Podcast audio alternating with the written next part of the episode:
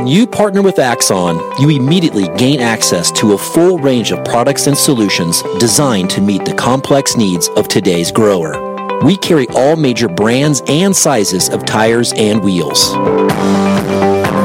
We specialize in large diameter wheels for large equipment. We have one of the largest OEM replacement wheel inventories in North America. Known for extreme flotation setups, duals, and triples, we have wheels for all makes and models of tractors, sprayers, combines, and grain carts. If we don't have the wheel in stock, we'll custom build, sandblast, and paint in-house. There isn't a more vast inventory in North America dedicated to helping dealers move more iron. With facilities on the West Coast and in the heart of the Midwest, leverage our 230,000 square feet of indoor inventory to solve any problem a grower may have. Move more iron with Axon. Hello and welcome to Moving Iron Podcast. This edition of the Moving Iron Podcast is brought to you by these great sponsors. Axon started out of a passion for keeping agriculture moving. Imagine having 100 years of tire and wheel knowledge in your back pocket the next time you sell a piece of ag equipment. To find more or become an Axon dealer, please visit axontire.com. Valley Transportation has been hauling ag and construction equipment across the country for the past 33 years. Call Parker at 800-657-4910 for all your trucking needs. At Valley Transportation, our goal is to help you reach yours. No matter how you buy your ag equipment, whether it's from a dealer, an auction, or a private party, AgDirect can help you finance it. You can even apply online at agdirect.com. Learn more about your financing options at agdirect.com. TractorZoom has access to over $20 billion in heavy equipment sales data. TractorZoom's IronComps is the industry's trusted solution for transparent equipment values and auctionable pricing insights. This podcast is brought to you by Anvil AppWorks. The Dealer Connect CRMI app with integrated inventory management is an affordable Salesforce-based solution for your dealership. Create connected customer experience and transform how you work. Moving iron in the 21st century. Hard-working people working hard for you and me. Moving higher, time and time again. Through the years you'll find us here. Moving higher. Hello and welcome to Moving Iron Podcast. Marcus with Sean Hackett. Sean is nice enough to come on and talk about what's going on in the marketplace because he's from Hackett Financial in Boca Raton, Florida, where I understand they are building arcs to send people down the river. Am I pretty close on that? Yes. They're sold out. It's a booming business right now, given the 22.5 inches of rain Fort Lauderdale Airport received yesterday in 8 hours' time. They actually closed the airport for 6 hours. Anyone that knows Fort Lauderdale knows that even during Category 2 hurricanes, they typically don't even close it. So quite a rain event. Here in Boca, it was not quite as bad, and we have better drainage, but pretty amazing. We had some kind of a sloppy upper atmospheric stationary low that just wouldn't go away. It's gone now, but been down here since 1999, and it's about the most intense rainfall I've seen. And through all the hurricanes and tropical storms and depressions, the most intense rainfall I've ever seen. So that's a fair amount of rain, Sean. I'm not gonna lie to you. It's a fair amount of rain. Yeah, that'll solve most water problems. And I feel like any place that got 22 inches of rain would be hemmed up for a while. But it is Florida, and it is a tropical environment down there. So you guys are gonna have. Just think, if you use the 10 or 12 to 1 ratio for snow, that's like getting almost 300 inches of snow in 8 hours. Yeah. Few roofs might have collapsed, but no big deal. Easy. So fortunately, it was not snow, and the rain definitely goes away. So yeah. Right on. All right. Well, glad you survived that. That's That's a good deal for you. So all right, Sean, let's talk about something here. We have been bantering back and forth on the milk market here for a while, and last time we talked about milk had made a run up from the mid-17s up to just a little bit over 20. And you relayed that back to a glitch in the what was it called, that report? The trader's intentions report. That there was a glitch in that system that was causing no one really knew what was going on, so everybody got it figured out, and all of a sudden, boom, it took off and ran. Now, subsequently, about a week and a half later, it comes back down, settles into that 1750 range again. Now it's blowing back up, but today I'm looking at it right now, it's 1875. right now in the overnights before the open here. So I guess, Sean, what's going on in the milk market? And there's a lot of volatility there right now.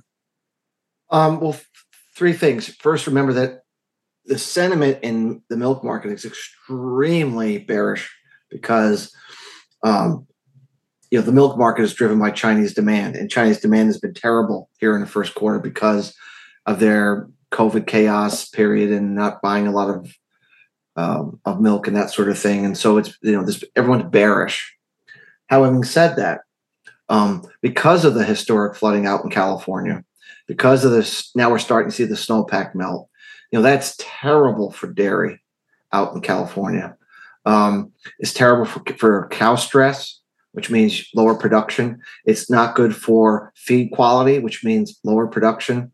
And there's no end in sight to that situation, meaning that snowpack melt's going to keep on giving extreme flooding for the foreseeable future in the next couple of months. So we got the monthly production report out for California. Well, it's for the whole country, but the California was down 3%. California represents 20% of milk production. So then we had this crazy fire in Texas in one of the largest dairies in the country. I don't know the exact details of what happened other than they were supposedly trucking manure and there was a lot of static electricity, and somehow the whole thing blew up, and it blew up the entire facility. I mean, the whole thing is a zero, and they represented about 2.2% of U.S. production gone, not to return. That's the market. So, yeah. Well, and top of the California, being down so much. And it's, I'm not sure why people were surprised by that, Casey, but I've been talking about this in my reports for a while that this is coming.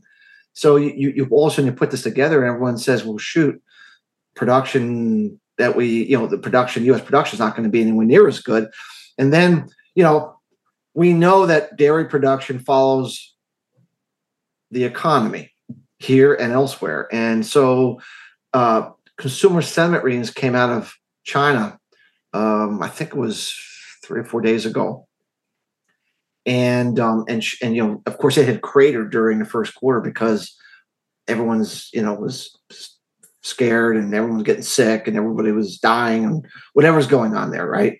But we saw a big spike in consumer sentiment in the last report coming from China. And consumer sentiment leads improved consumer behavior, consumer buying.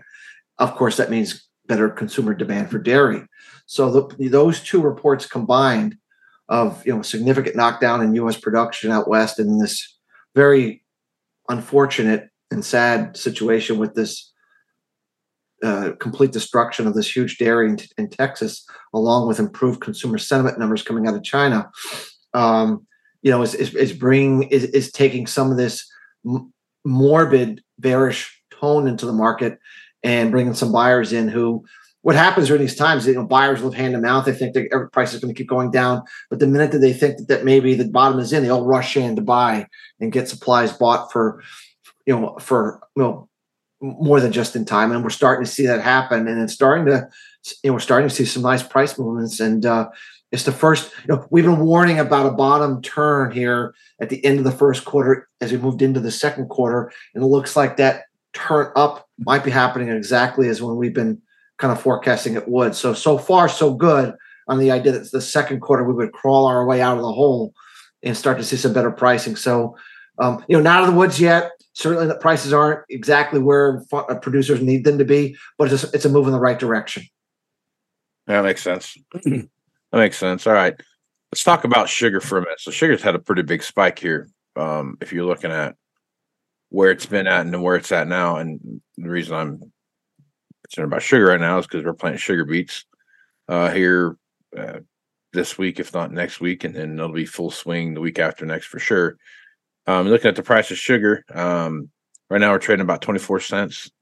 And if you look at where it's been, it's kind of hovered around 18 to 20 cents. And now we've seen this big spike up here over the last, couple of weeks here, fairly big jump up. So in sugar market, when you're looking at that, Sean, what do you see? What do you see as some of the driving factors there? Well, I always talk about how important India is to the sugar trade. It's the swing. Them and Thailand are the swing factor. And their production was, they had okay weather last year. They had some, it wasn't perfect, but it was generally okay. People were expecting their crop to be around 36 million metric tons, which would have been solid. And some production numbers have backed off, not a lot, a couple of million metric tons, but they've, over the last few years, they've diverted 5 million metric tons of sugar for ethanol production in India. So now 5 million metric tons of that production that normally would have been available to the export market is now no longer available because it's being used for ethanol. So what's now being understood is that they need 36 to have their normal exports.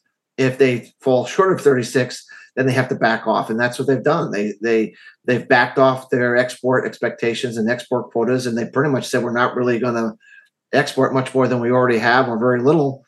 And of course, we're moving into El Niño this year and next, which means that the weather gets considerably worse for sugar production. So I guess the point here, Casey, is that if they,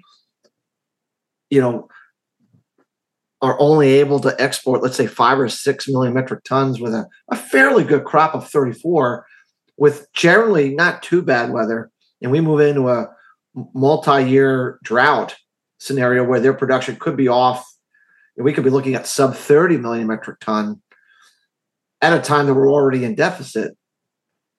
You have yourself a pretty nasty situation developing.